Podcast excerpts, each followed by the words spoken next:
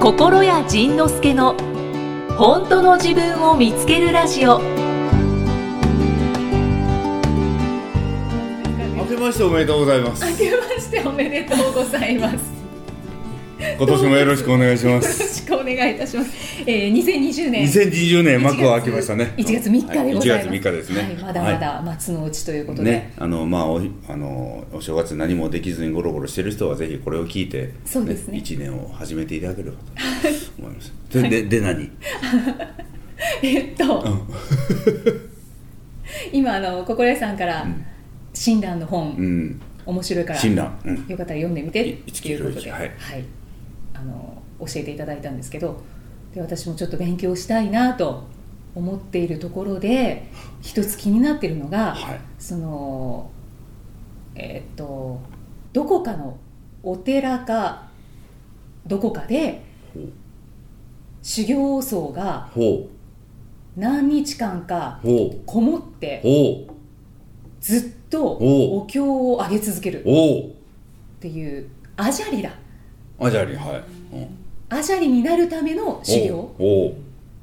千日開放業の一部を言ってるのかなあああああそうですね、そうですねあれあれは千日やからねあれあれがニュースで見た時に、うん何年か前にアジャリになられましたっていう方いうんいましたよね、うんあの時に初めて知っおておそそんなのがあるのうんびっくりしました千日間山の中を歩き続歩き続けるのよね歩き続けるんですねでそう一番最後にそのこもるんでうんすそかうそうねそうそうそうそうあもうさあそうそうかな最後にねで不眠でもう寝ずにずっとあの唱え続けるっていう、大丈夫だ大丈夫だ大丈夫だ大丈夫だ大丈夫だ大丈夫だ新年です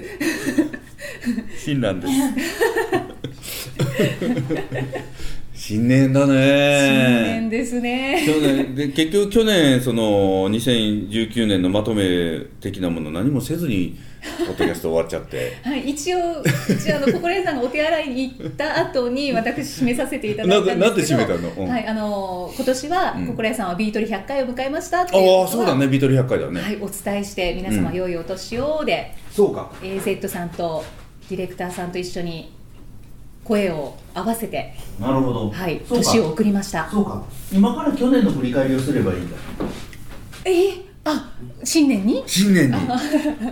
どういい、いいですかね、いいですかね。お願いします。2019年。じゃあ、どんな1年だったのかと。まあ、今年。どんなふうに活動されていくのか。 2019年はニューヨークでライブをやった年だねそうですね。ニューヨークのライブ。あれ、オーストラリアはオーストラリアもオーストラリアもライブをやりました3月。そうだからそうですね2019年は僕ね働いたのうん、うん。だから入門講座を始めたしああ、そうだ。だから本田健さんと一緒にイベントやったしはい。だからアルバム5も出したし、だから、うん、去年はねいっぱい講演会行ったね講演会いっぱいやったねで去年は講演会じゃなくてトークライブでもなくてライブトークというその歌メインで回ったらお客さんが少なかった年だ今年はまた5月にゼップを全国のゼップをまた回るそうですよね。でも今年はあのバンドではなく僕一人ではい。回りますアコースティックスタイルで。はい回りますのでご紹介しますか。うんそうねはい。全国ツアー、はい解決、心やアンサー、うんあなたのお悩みに答える質問ライブ、うん4月から開催です。うんえー第1弾が4月4日土曜日、ゼップ名古屋。ゼップ名古屋はい。手羽先4月食べて。はいそう、手羽先食べて、食べてからの4月11日土曜日、はいゼップダイバーシティ。ダイバーシティはい。何食べる焼肉はい焼肉 焼肉食べてからの4月19日日曜日、はいはいゼップナンバー。難波これはお好み焼きやそうですね、はいお好み焼き食べたら4月26日日曜日ゼップ札幌うわこれが困るジンギスカン食べたい信玄の味噌ラーメン食べたいそれから、えー海鮮丼食べたいいくらウニ丼食べたい、えーソフトクリーム食べたいお寿司も食べたい、はいだからスープカレーは僕そんなにあれなので、えーあと何食べてないのあとは、なんだろうまあ、じゃがバターとかあ北海道はねちょっとあかんねー美味しいのがいっぱいあり1ます、ね、週間ぐらいおらなあかんねいられますね、きっとねねはいいろんなものを食べてからの5月3日、はい日曜日、えーラストのゼップ福岡ゲップ福岡これはもうつ鍋食べなあかんイカ食べなあかん豚骨ラーメン食べなあかん、ね、翌日はあのーウエストのうどんを食べなあかん肉、えーごぼう天肉うどん食べなあかん明太子食べなあかん明太子食べなあかん忙しいねもう大変小倉さんの体が心 配去年あんな話してたからほんまやねはい、あの売り切れていませんでしたら現在、はい一般発売中となっております、はい売り切れておりましたらごめんなさいごめんなさいアコースティックスタイルで、ね心屋さんが一人ではい行きます回られますまあ、一人と言いながらスタッフがいっぱい来てくれるんですけどそうですねで去年はあとはエド・シーランのライブに 2, 回行ったなおーエド・シーランのライブ2回行ってめっちゃ悔しくてはでそれも悔しかったけどそのエド・シーランのライブの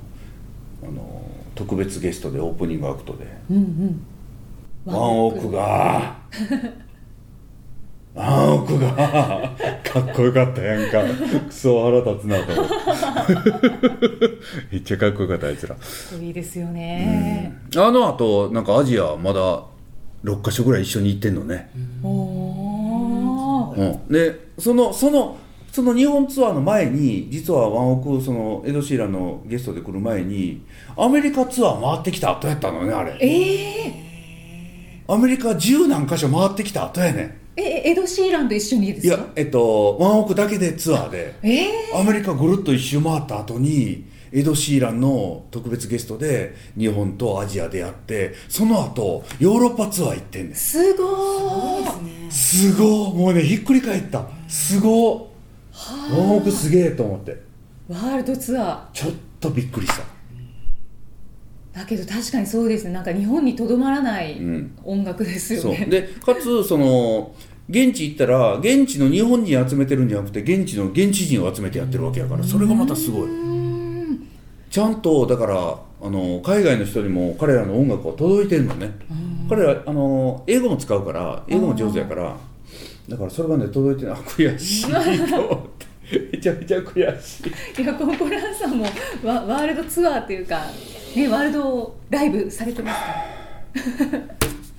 やーまだまだやじゃあ今度は現地の皆さんを集めて、そうやねはい悔しいなでそんなんがあったり、はい、まあ、ニューヨークオーストラリアを含む、まあ、全国ツアーをやらせてもらいましたはいでその後はうーんお笑いフェスというやつに何,、ん何度かちょっと遊びに行かせてもらって東大好きな東京ゼロさんはい、と写真撮らせてもらったり大好きなサンドイッチマンと写真撮らせてもらったりめっちゃ笑顔でしたねめっちゃ笑顔で。すごい嬉しそうだなとめ思っってちゃ幸せだったで去年はあのさだまさしさんのライブにもちょっおとー見に行ったよねあんなあんなスタイルがやっぱ僕は好きだなと思ってで去年去年はそれもあるし、はい去年もねもう何何より夏空の年やったああそうです夏空の年やったねもう広瀬すず一人にやられても うたおかげで帯広2回も行ったもんね俺ね北海道いっぱい 行ってましたね、ううん北海道いっぱい行ったね甲子園も2回行ったしーんだから、うん、おあの夏空の年あったねほんまにね半年ありますもんねえ朝ドラはでその後はもう見てないというこの夏空だけそんな感じでででそうあのこ去年の9月になんか怒涛のようにその歌だけでいくという方に流れが来てもう土石流のように僕は流されてしまってうんうんうん本人の意思とは関係なく流されてしまってうんみんな寄ってたかって歌の方へ押し押し出されたもんねじゃあやっぱもう今年はそういう年ですねでその後にサンフランシスコでエアショーを見に行ったんですよねああれもね楽しかったねでもその間大変やったよな 大変やったのよもうこの AZ さんが大変な思いをしてあくてれたてんてこまいで で終わってみてあれは一体何だったんだろうという大変なことがあとっトラブル処理をトラブル処理をしたんですかうんであとはそのあれやラインライブ LINE ライブも始めたねそうですね LINE ライブも始めたね LINE ライブ始めたよ、あとなんかちっちゃなライブあの薬局アロハスさんでのライブとか、うんうんそれから、えっと、神社でのライブとかなんか子供たちの前で子供たちの前でねあの歌わせてもらってはいで子供たちの前で歌わせてもらって子供たちはまあ大人みたいな反応はしないので聞いてくれてるのか聞いてくれてないのかわからないけれど一、人の子がその主催してくれた子の長男くんが小学校何年生なんかな5年生ぐらいなんかなはそのライブライブ中はねずっと外へ出て遊んでたのよいえでライブ中はずっとね外へ出て遊んでたのに、ー、はい、彼がお母さんにこう言ったらしいねうん、その次の日頭が痛いと言って起きてこなくてはいでパジャマのまま一日過ごして昼間ゲーム三昧でお風呂入っていろいろ家の用事や兄弟姉妹の世話をしながらぼそっと長男君は「ママ僕の僕将来の夢決まったね」うん何困った人の心を助ける仕事がしたいお母さんが「どうしたん?」って聞いたら長男君が「僕兄弟姉妹の揉め事の中に入って仲良くさせるの得意やんか天才やと思うねんだから」私昨日仁之助さんに会って思ったんって聞いたら長男君「うん仁之助さんかっこよかった心理カウンセラーやったっけこれに向いてると思った」おおえー長男くん兄弟姉妹の中では比較的聞いていたのですがそれでもほとんど外に出て遊んでいました しかし必要なことはしっかりと受け取っていたのですすげえくなーすごいびっくりしたこれがあるから子供たちに自由な空間で伝えることがやめられませんってうーんだってやっぱり子供って受け受け取れる範囲が広いんですねきっと、ねで、あのー時間が長かろうが短かろうがちゃんと受け取るところで受け取るものをちゃんと受け取ってくれてるんだなと思ったでその子たちにねこうまああのーまあ、小学生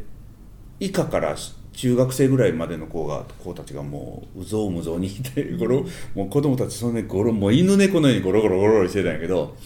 でまあ小学校の子らにその「宿題あるやろ?」って聞いて「うんあります」宿題はなゲームした後にするんやで」 めちゃみんなガーってこう笑顔なんだけどいやそんでもそんなんしたらお母さん怒るからとか言うから、はいあんなええこと教えてるわなとお母さんなお母さんの都合で怒ってるから なあんまり聞かんでええであれみたいなことを言う たってえお父さんお母さんも参加してたんですかお父さんお母さんも後ろの方で聞いてくれててさぞかしすごい反応してたんじゃないですかそしたら一人の子が「うん分かってるお母さんの言うことあんまり聞いてない」とか言う お母さんまた自分の都合で怒ってるわって思ってるもうもうねいろいろおかしかったおかしかった子供ってねたすごいわうーんでその時ね改めて思ったうーんでまあ最初最初ねこれなんであのあの仕事オファーが来た時受けたのか自分でもよく分からへんかったけど割とねあの来た時パッと見てあ受けるわってすぐ,、すぐ思ったの。うんで最初はねその僕はホームページに載せてるそういう公演とかライブとかのギャラホームページに載せてるからその金額を払わなあかんと思って彼女も青くなったらしいんやけど、だからなんかすごい料金設定してたんやね、でパッと見てなんか1人何万円とかしてたからちょっと待って分かったこれ無料でええわって無料にしたのあであ無料にしてそうでそれぞれの人が自分の思う金額をあのお賽銭に入れてっていうことにしたのそしたらおさいなんか専用のまたお賽銭箱を作り作ったみたいでそこにみんな入れてくれて中身見ずにそのまま缶の下にこうやって渡した、あそうなんですねじゃあもう完全無料でうん、だからだからあんな、うん、ああいうのはででそしたらそういうのが分かったらじゃあうちもうちもって多分来ると思うんやけど、うんまだ来ないけどうんでもねやっぱりやっぱり最初だけなのよねなんか最初の人だなと思ううーんなんかそういうところがねなんかやっぱり最初に言い出しっ一番最初に勇気出して言ったやつっていうところに何かいいものがいくんだろうなという気はするね、その方はお知り合いでも何でうん会もったこともない人なだいっんてですか会ったこともない人やけど現地の神社ついて駐車場止めてパッと初めまして見た瞬間にこの人会ったことなかったけどどっちやったっけねって思うぐらいなんかねあのー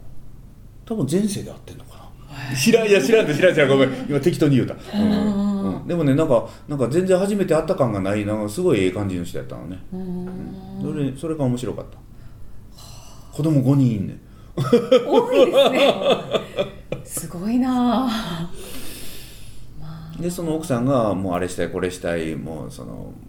結構無茶ぶり言うねんけどそれを旦那さんが「はいはいはいはい」って全部ねなんかいろいろしてくれるらしいよあ、ー素敵素敵なご夫婦ですね、うん、そんな感じやったでみんながそれをその話をしたらみんな旦那褒めんねんと か言って誰も私褒めてくれへんねんまあそそんなんも面白かったはいあ去年はそんなんがあったりあはい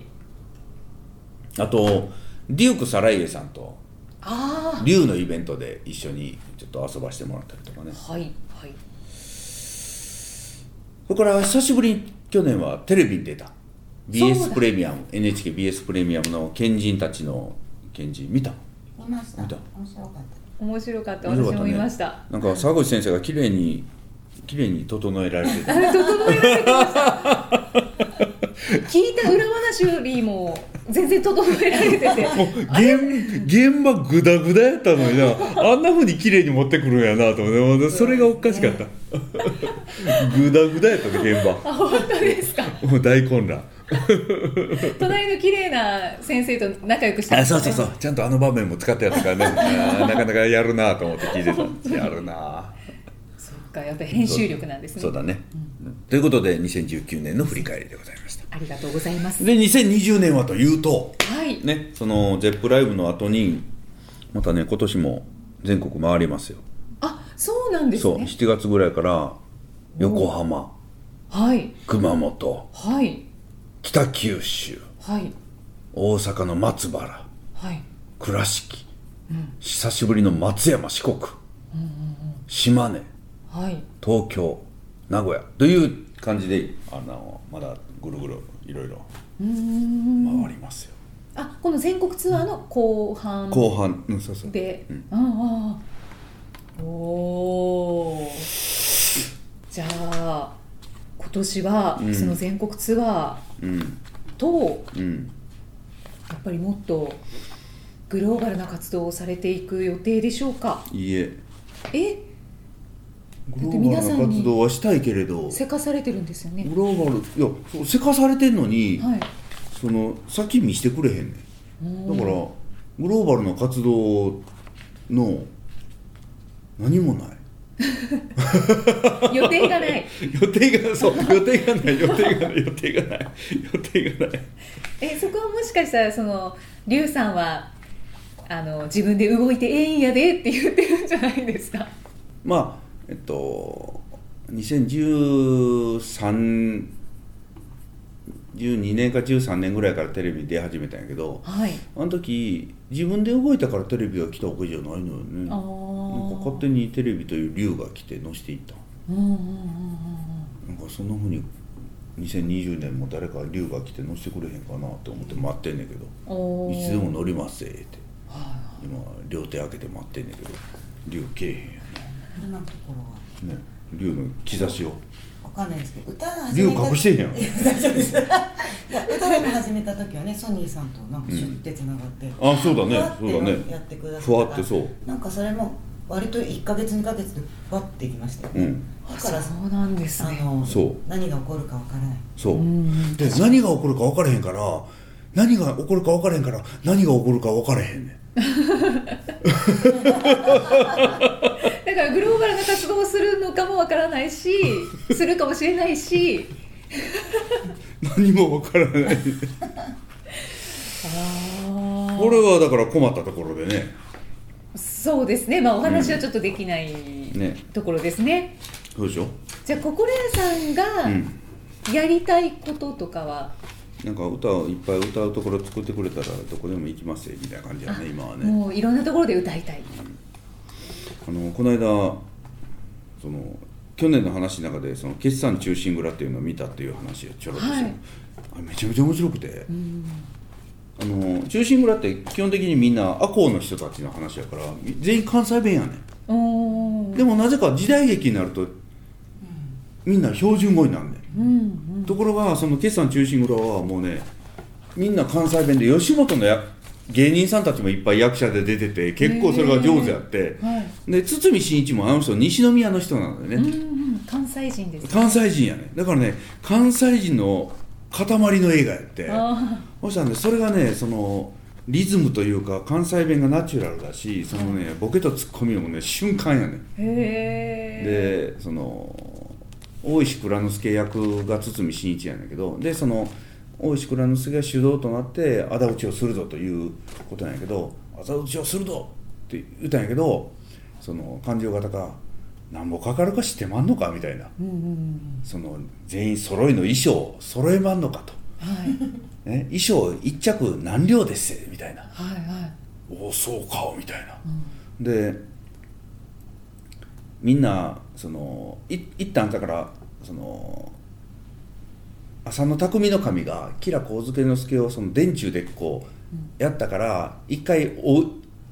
赤穂藩が取り潰しになってるんだよね、はいはいだからみんなもう一気に貧乏になっててだから矢も弓も全部売ってしまってるのよね、でそれでとりあえず討ち入りやということで東京まで来てんねんけど江戸まで来てんねんけどあのこうみんなでミーティングしてたら一人が「あのー」って「何や私槍が得意なんですけど「おそうか槍ないんですわ」みたいなそしたら「槍こうたれ」みたいなはいはい一本なんぼすんねん何両ですなんでやねんみたいなそしたらだまた誰か手挙げて「あのー私弓が得意なんですけど、あの弓あの弓であのその打ち入りした時の配置を決める時にあそこは弓で狙わなあかんとかいうことになった時に、弓得意なやつ誰や?」はいお前弓持ってんのかな?」持ってまへんなんでやねんみたいな持ってきたんか持ってきてまへん売りましたみたいなそうほんで「ちょっと待ってちょっと待ってほんならあの私も弓得意で弓得意で」 こうとけほんなんみたいなみたいな それとかそのね江戸に来てたら江戸はやっぱり住まなあかんやんか、でみんなそれぞれバラバラに住んでんねん、で「お前家賃なんぼやねん何両です、お前は何両です」何人住んでんね んみたいな話になってで何倍毎月何ぼ家賃からとんねんみたいなでみんなで集まる場所必要です、集まる場所分かったじゃあ集まる場所よいしょはい何両でしたっていうえなんでそんなすんねんみたいなお金かかそうるほんでそのね当時東京を江戸と、まあ、拠点を京都にしてたのねはい大井の暮らしの拠点ででその拠点往復するのに1人36万かかんねん今のお金かかるとねそしたらあのーちょっと江戸行って下見行ってきますあれしてきます何やしてきます一人一人頭ねその旅してる頭に36ってついてる それが旅してんでほんでこう京都でわーっと打ち合わせしてたらその、はい東京のやつらがなんかね「応援に来ました!」とか言って3人ぐらい来て「なんで来んねんお前ら」みたいなほんでそんなんがねもうおもろっておもろってあーもそうのお金がつきまとってるおんですね金がつきまとうね何をするにもやりにするにも、でなんかそのキラキラ亭に入ったらまずはそのみんなが、ね、その寝てるとこあるからそこは軌道を開けて出てこられへんまずあのカスガイをカンカンカンと打つんや、カスガイなんぼいいねん最低でも100本100本1本なんぼやで頑張ってな な金槌なんぼいいねん金槌はみたいな。でそのその屋敷が一回火事になったことでな燃えたなんでなんで焼けた とかもうもうねおっかしておっかしてであの打ち入りは打ち入りね最初3月か4月にするって言ってたのね、はいしあの3月と4月がその浅野匠の神の命日や、その日に打ち入りするんや行くぞっておお後で裏で「3月まで持ち場へんで」 みたいな言われて「なんでやねん!」みたいな。 で勘定方に「なんとかならんか」って岡村君に聞くの「なんとかならんか」って「なりまへんな」もうね「なんとかならんかなりまへんな」もうそのもう食い組になりまへ んなみたいなそういうね間がむちゃむちゃ楽しかったあれ。へえもうねああいうパロディパロディとかああいうちょっとガチャガチャ系の映画基本嫌いなんやけどむちゃくちゃ面白かったうーんでも今ここで熱く語ってももうやってへんよねやってないかもしれないですね、まあまああの DVD とかでぜひ見てほしいなと思う、そうですね今聞いてたらなんか見たくなくなった見うんめっちゃおも見たいあのねめっちゃおもろいから映画評論家になればいいのホライさん確かにずっと聞いてられますみんなね見に行きたくなるめっちゃおもろいやつしか言えへんけどねこうやってね、あああれはね面白かった決算中心ぐらい決算中心ぐらい、うん面なんでこの話になったんでしたっけね白い何の話かこうなったの去年のまとめ去年のまとめをしてもうねどうし多分ねどうしてもこの話したかったんやと思うだから脈絡のないとこにぶっ込んだんやと思う多分だけど、うん、面白かったです面白かったやろなんかなんか私今日はちょっとヒヤヒヤしてますけど何ヒヤヒヤしてんの正月番組でこれでいいのかとそうですねなんかこうちゃんと締めなくていいのかなっじゃんて思っちゃってますすけど大丈夫ですねなんかミキさんそこはね間違ってると思うあ間違ってますかこの番組でちゃんと締めようと思う時点でもう何かがすでに狂っとるよねそうですねうん本当に本当そうですねそういうことを学ばせていただいてます そんなことよりねイキさんのマラソンやんかやっぱりなあマラソンうんそっちの方が僕は大事やと思うな年末にお話しさせてもらいましたけど、うんまずは目下の目標は、うん2020年はフルマラソン完走を目指すなるほど、はよしじゃあ僕は何を目指そうかなはいじゃあそれを歌っえ今日正月3日分はもう過ぎてる過ぎてないじゃあ、 3日ですえー、じゃあ正月の歌をちょっと歌っていいお正月の歌お正月のいやお正月の歌じゃないよお正月でもこれが一番お正月っぽいうんお正歌かな、月っぽいですねねお願いします途中で歌えばねあのポッドキャストの最後に歌を流してるのをピュッと切る人もね逃げられへんやろという。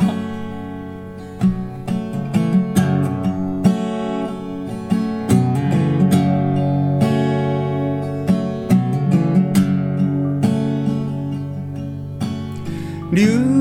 に乗れすべてを捨てて竜に乗れ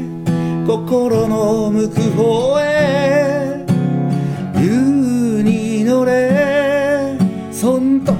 超えて怖いまま風になれ舞い上がれ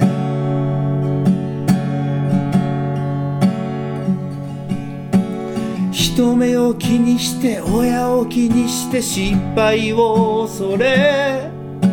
失うのが怖くて無難を守って生きてきたみんなに合わせて期待に応えて他を気にせず我が道を行け失敗を笑え助けを求めろすべてを晒し隠さずに行け心に従え見えない未来へ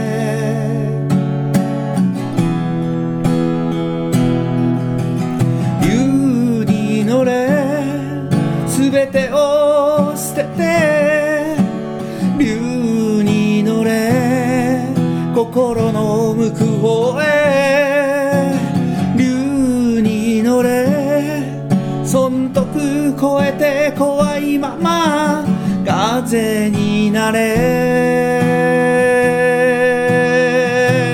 舞い上がれ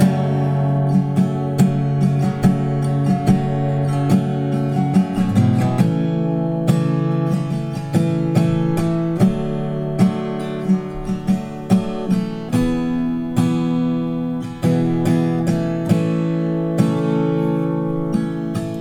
あなたは僕に出会ったのだから大丈夫だ幸せになるこれからどんなことがあってもうまくいかなくても大丈夫だ生まれてくれてありがとう出会ってくれてありがとう僕を見つけたあなたは大丈夫だ守られている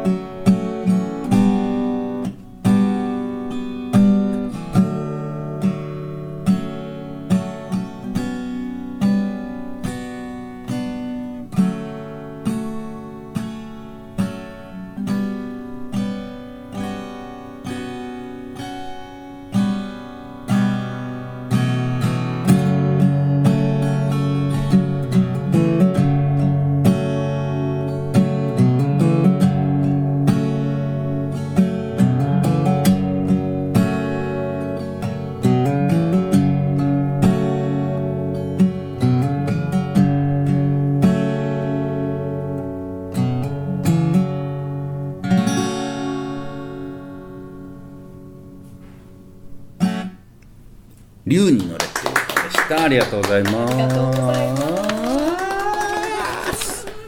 ございお正月らしいお正月らしいはい歌やった歌でした去年その長松茂久さんあっていうまあその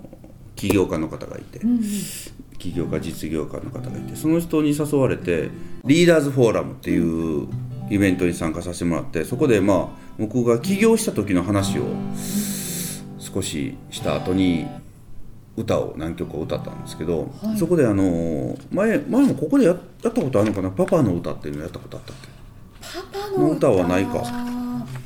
それをやった時に、いあのーそこねそのイベントとしては男性いっぱい来てたんやけど、なそのね、多くの男性がその歌を聴いて泣いてたって聞いておおーえそうめっちゃ面白いわと思って、だから、あのー今までうちのお客さんというのは女性がほとんどだったのでなんかその女性に向けて歌ってるのがなんか多い気分やったのが、あ男性にもちゃんと届くんだなと思って、あのー思った。それはいい経験をねなんかさせてもらったなと思いましたですね、はいそうですね、うんパパの歌はやっぱりママの歌と同じような感じですか聞いたことあるかな聞いたことありますビートレで多分100回の時とかにだったのかな歌ってましたかねで多分歌ってなかったですもまあそんな聞いてへんからまだ時間がねないですねもうなんかいっぱいあってわ 私だからそんな覚えてられへんよ心が風になるは大好きです ありがとうあれ一番好きですありがとうそうなんやはいだからまたそんなもんやろうかな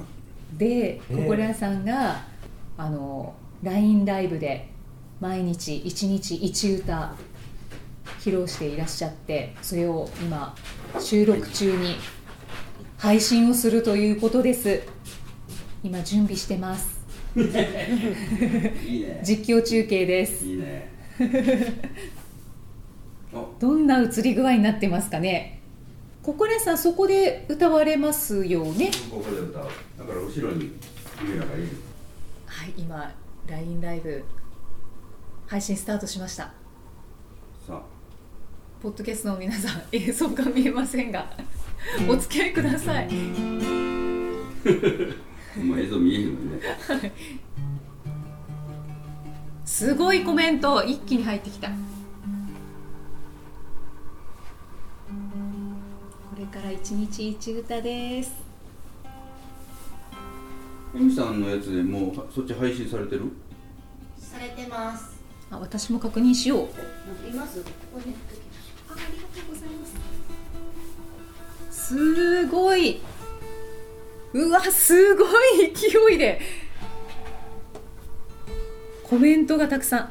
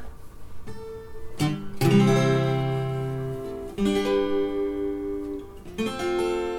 いっぱいハートが出てる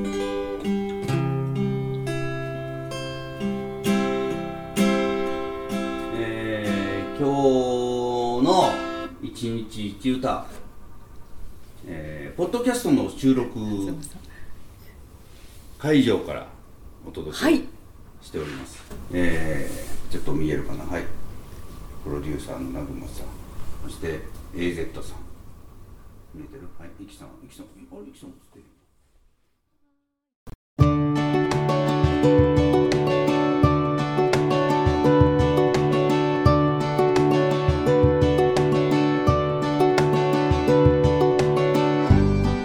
次回はどんな気づきのお話が出てくるのかお楽しみに